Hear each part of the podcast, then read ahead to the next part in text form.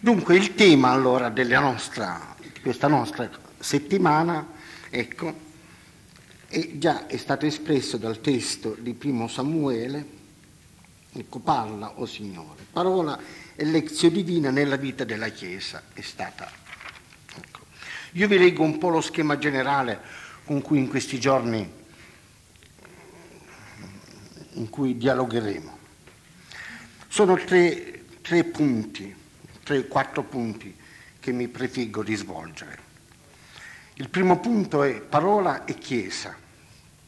Non occorre che li scriviate questo, ma tanto per avere un quadro sommario nostra, del nostro incontro di questa settimana.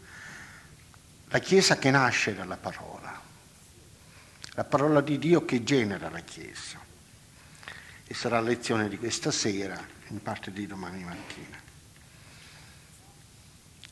Ma il secondo momento, un secondo punto decisivo della nostra riflessione, la parola di Dio genera la Chiesa perché la parola di Dio è in profondo rapporto con lo Spirito Santo, parola e spirito.